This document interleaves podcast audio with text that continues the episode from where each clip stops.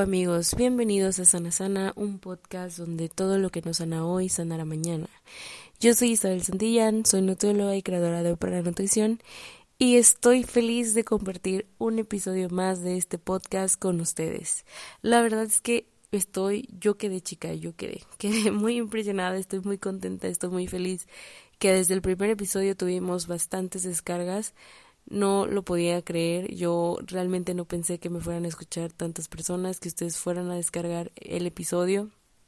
Realmente no tenía expectativas de, de esto y me dio muchísimo gusto que ustedes me compartieran sus experiencias decretando, los tipos de decretos, el tipo de método, eh, lo que les ha pasado, no sé, todo esto que me compartieron a través de Instagram, a través de WhatsApp, mis pacientes que también me escucharon y uno que otro regaño por ahí también me llevé.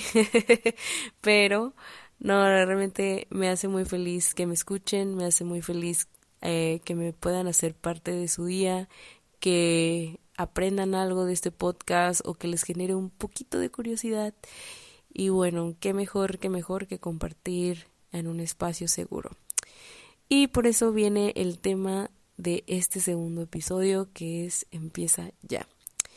Esta semana en consulta me tocó experimentar muchos comentarios sobre esperar el momento perfecto para empezar la dieta. Y creo que muchas veces no solo es en la dieta, sino que en nuestra vida esperamos el momento perfecto para hacer algo que en nuestra mente o en nuestro corazón mm, suena bien o nos parece bien. Algo que nos hace vibrar, que no sé, lo proyectamos en un futuro y, decimos, va, por eso sí, sí me voy, por eso, no sé, eso sí lo quiero hacer. Y nos frenamos a esperar el momento perfecto, ¿no? A mí justo, yo lo escuchaba en mis pacientes esta semana, pero a mí justo me pasaba mucho con mi canal mi canal de YouTube, uh, que luego analizándolo me di cuenta que quizás no era mi, mi prioridad, pero sí me, sí me pasaba bastante que yo esperaba el momento perfecto, el momento en el que tuviera una cámara pro para grabar, el momento en el que tuviera un micrófono que captara el mejor sonido, y no hacía nada. Tenía muchísimo deseo y muchísimas ganas de grabar, pero prefería esperar a tener una mejor cámara. Prefería esperar a tener un mejor audio. Total, que yendo a, terapia mm, me di cuenta que podía empezar con lo que tenía, ¿no?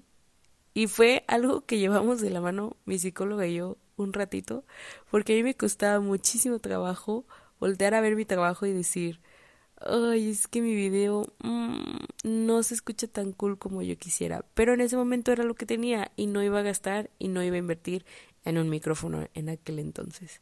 Recuerdo que al principio era incómodo ver los videos, hasta que después mm, empecé a ver los comentarios que tenía como de no dejes de subir contenido, está buenísimo lo que haces, eh, la gente se empezaba a identificar conmigo y yo veía estas cosas y decía, oh, ok, no necesito tener el, el mejor micrófono, nadie lo ha notado, ¿sabes?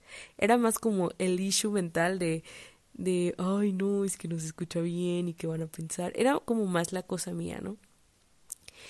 Y, y justo ya después pasé ese momento incómodo de ver mis videos y todo se fue dando con más facilidad con lo que tenía, incluso uh, fui sacando como más ideas con las cosas que tenía en la cocina, porque yo hago videos de recetas saludables y bueno, tengo un canal de YouTube que se llama Oprah la Nutrición, así como se llama mi Instagram de nutrición, igualito.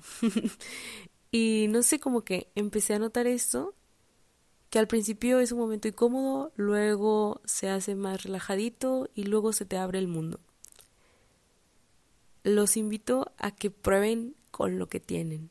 Igual les comparto, este canal no era mi prioridad, pero lo mismo me pasó con el consultorio.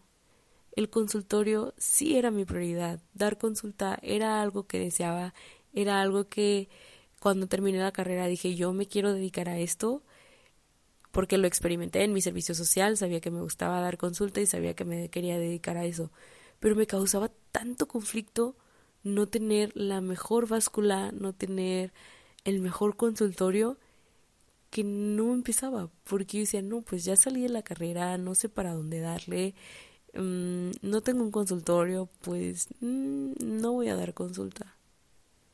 Y ni siquiera me animé a dar consulta online. Entonces como que me quedaba así y también fue algo que trabajé, pero fue algo que trabajé con muchísimo más enfoque. Entonces justo una amiga, mi querida Pau, fue la que me animó sin darse cuenta porque ella me dijo, ¿sabes qué? Me urge que le des consulta a mi mamá porque me urge. Y yo justo le decía que, oye, pero es que no tengo consultorio, pues ¿dónde te doy la consulta, no?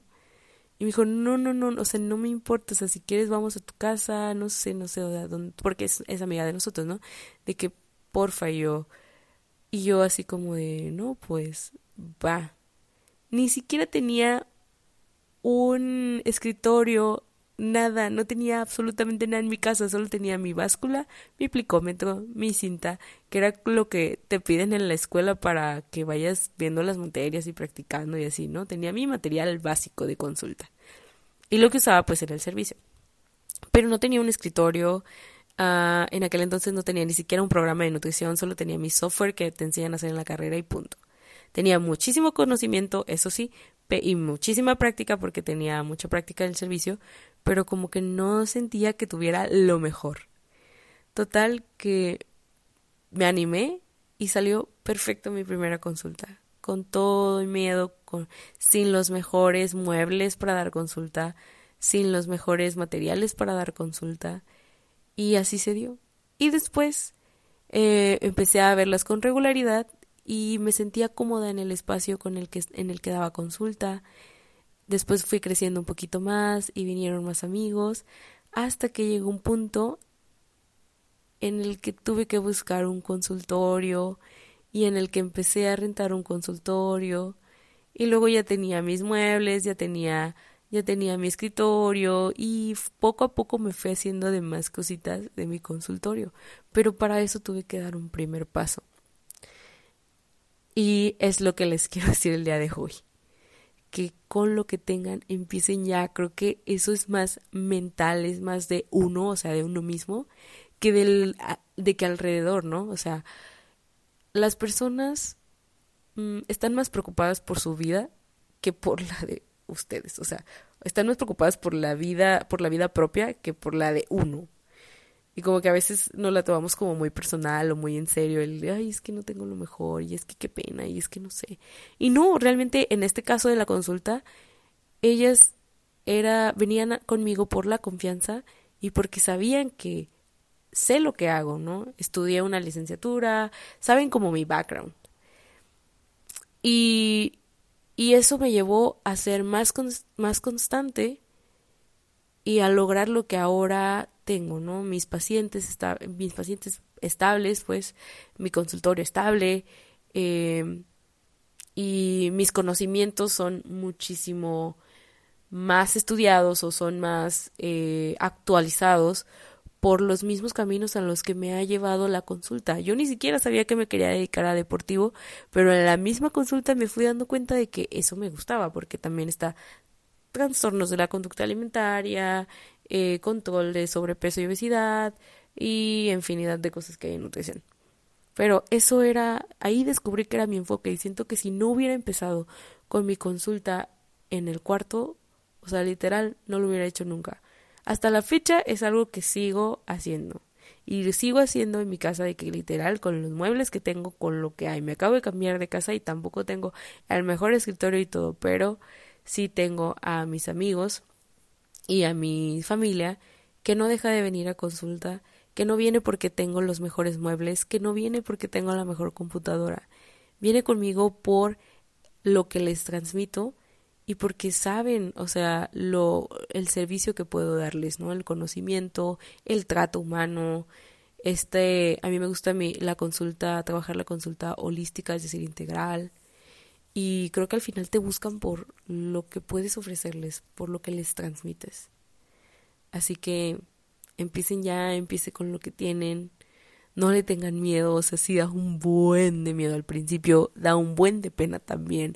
Bueno, dependiendo de lo que quieras hacer, pero a mí sí me daba un buen de pena, como que yo decía, ay no, o sea, ¿qué van a pensar? O sea, no tengo ni siquiera un escritorio así de que es súper cool o uh, no sé, el mejor plicómetro, porque yo, aunque ya tenía el plicómetro, entre comillas, chido que decimos las nutriólogas, pues usaba el plicómetro de plástico, que es el que con el que vas practicando en la carrera.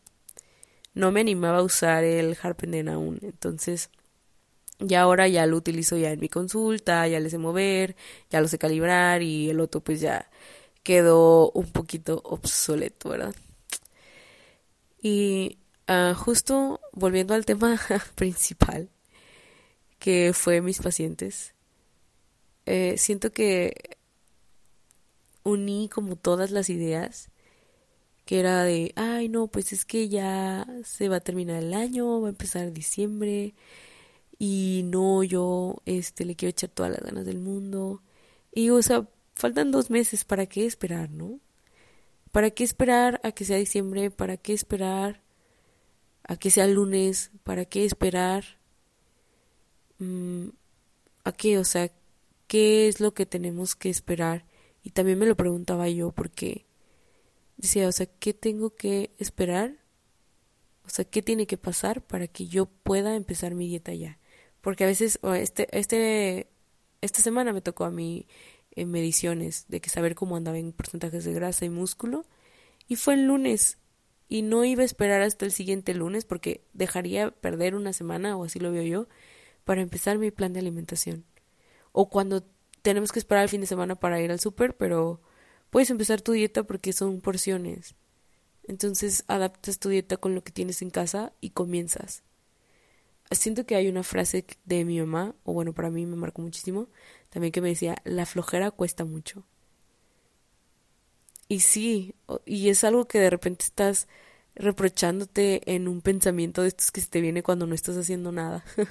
de que, ay, es que se hubiera hecho esto, ay, es que ya estaría yo así, y ay, no sé qué. Y es un sentimiento que se siente horrible y que a veces no me deja a mí vivir, ¿no? Que digo de que, ay, es que si no me hubiera salido de, no sé, del ejercicio hace tres años, ahorita estuviera, uff, de que ultra mamadísima, de que ultra rayada, ¿no?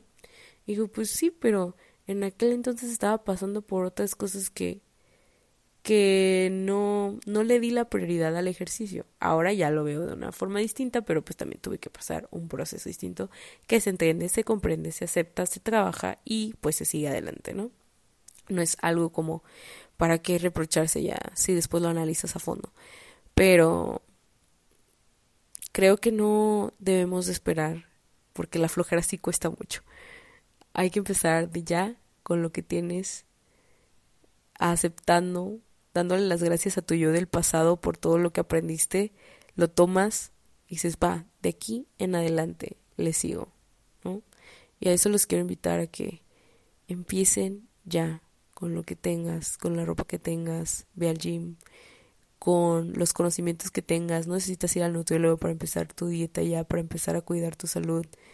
Ve un TikTok, hay muchísimas nutriólogas que empiezan con, no sé, tips para empezar una alimentación saludable, tips para hacer ejercicio.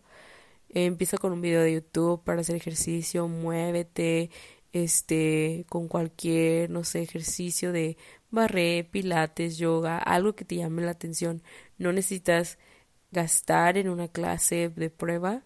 Busca clases gratis, busca una clase en YouTube, busca algo que llame tu atención o que quieras probar, que no te involucre un gasto al bolsillo si no lo quieres hacer en estos momentos que porque ya viene la Navidad, no sé qué, no sé qué, no sé qué sino o aviéntate, o sea, en la carrera siempre nos dicen practiquen, practiquen, uh, entre más practiquen más se van a equivocar, más van a aprender.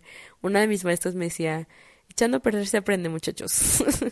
y literal, suena feo, pero vas aprendiendo y después las dietas ya te salen así de que, ¡pum!, no en automático, obviamente tienes que hacer el estudio del paciente, pero pues ya, ya sabes más o menos por dónde vas, ya sabes lo que tienes que hacer. Los pacientes te empiezan a preguntar cosas de que, oye, se puede bajar de peso y ganar músculo, y tú ya tienes el conocimiento, ya tienes el estudio, ya tienes también muchos pacientes que han estado a prueba en ciertas cosas, qué les ha funcionado, qué no les ha funcionado, y puedes platicar esas experiencias con nuevos pacientes anímate, da ese paso, no te la pienses, si vibra tu corazón, vas, vas, no te la pienses, con lo que tienes, como salga la primera vez y poco a poco vas a ir mejorando, poco a poco se va haciendo más fácil, luego ya vas adquiriendo el mejor equipo, tampoco se trata de conformarse, sino de ir siempre escalando,